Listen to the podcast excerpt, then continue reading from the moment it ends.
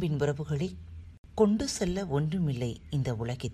கொடுத்துச் செல்வோம் உண்மையான அன்பை நட்பையும். உங்கள் அனைவருக்கும் இனிய காலை வணக்கம். அக்பர் பீர்பால் கதைகள் இன்றிலிருந்து. சத்திரம்.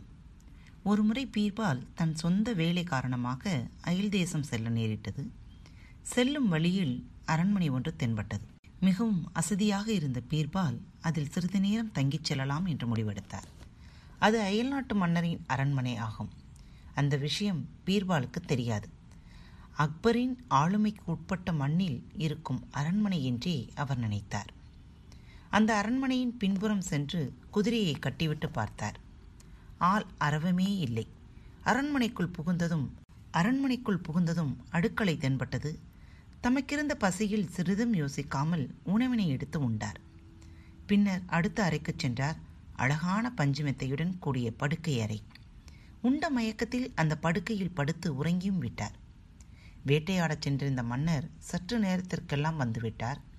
தன் உணவை உண்டுவிட்டு தன்னுடைய படுக்கையில் படுத்திருப்பவனை பார்த்ததும் சினம் கொண்டு பீர்வாலை தட்டி எழுப்பினார். என் அரண்மைக்குள் புகுந்து என் உணவை உண்டுவிட்டு என் படுக்கையிலும் படுத்திருக்கிறாயே என்று அதட்டினார். ஓஹோ இது அரண்மனையா? காவலர் யாருமே இல்லாததால் இதனை சத்திரம் என்று நினைத்தேன் என்றார் பீர்பால். அலட்டிக்கொள்ளாமல் தன்னை மன்னர் என்று அறிமுகம் செய்தும் சற்றும் அஞ்சாமல் தன்னுடைய அரண்மனையை தர்ம சத்திரம் என்கிறானே இவன் என கோபமுற்றார் அந்த மன்னர். உனக்கு கொஞ்சமாவது அறிவிருக்கிறதா?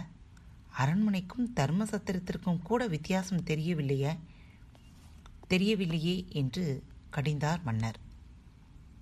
மன்னர் அவர்களே இது அரண்மனையாகவே இருந்தாலும் இதையும் தர்மசத்திரம் என்று அழைப்பதில் தவறில்லை என்றார் பீர்பால்.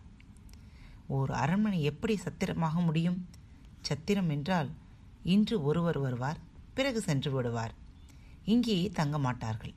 அரண்மனை அப்படியல்ல நான் நிரந்தரமாக இங்கு இருக்கிறேன் என்றார் மன்னர். மன்னர் அவர்களே உங்கள் பாட்டனார் எங்கே தங்கியிருந்தார்? இதே அரண்மனையில்தான். உமது தந்தையார் இதே அரண்மனையில்தான். நாளை உங்களுக்கு பின் யார் தங்குவார்கள்? இதென்ன கேள்வி? எனது மகன் தங்குவான். ஆக இந்த அரண்மனையில் யாருமே நிரந்தரமாக தங்கியிருக்கவில்லை. தங்கள் முன்னோர் சில காலம் தங்கி இருந்துவிட்டு சென்றுவிட்டனர். இப்போது நீங்கள் உங்களுக்கு பின் உங்கள் மகன். எனவே சத்திரத்திற்கும் அரண்மனைக்கும் எந்த வேறுபாடும் இல்லை என்றார் பீர்பால். பீர்பால் சொல்வதில் உள்ள உண்மை மன்னருக்கு விளங்கியது. வந்திருப்பவர் சாமானியர் இல்லை என்பதும் தெரிந்தது. தாங்கள் யார் என்று மரியாதையுடன் வினவினார் அரசர். என்னை பீர்பால் என்று அழைப்பார்கள் என்று பதில் கூறினார் பீர்பால். அந்த மாமீதை நீங்கள்தானா? தங்களின் புகழை நானும் கேள்விப்பட்டிருக்கிறேன். இதுவரை பார்த்ததில்லை. நான் மிகப்பெரிய தவறு செய்துவிட்டேன் வருத்தம் வேண்டாம். என்னை மன்னித்து விடுங்கள் என்றார் மன்னர். அந்த மன்னரின் அன்பு கட்டளைக்கிணங்க பீர்பால் மேலும் சில நாட்கள் அவரின் விருந்தினராக தங்கியிருந்துவிட்டு பிறகுதான் செல்ல வேண்டிய இடத்திற்கு புறப்பட்டார். பாரத் வலையொலி பக்கத்தை கேட்டுக்கொண்டிருக்கும் உங்கள் அனைவருக்கும் மனமார்ந்த நன்றிகளும் வாழ்த்துகளும்.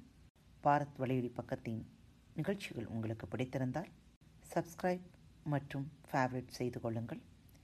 உங்களது மேலான கருத்துக்களை மெசேஜ் மூலம் எங்களுக்கு அனுப்பி வையுங்கள்.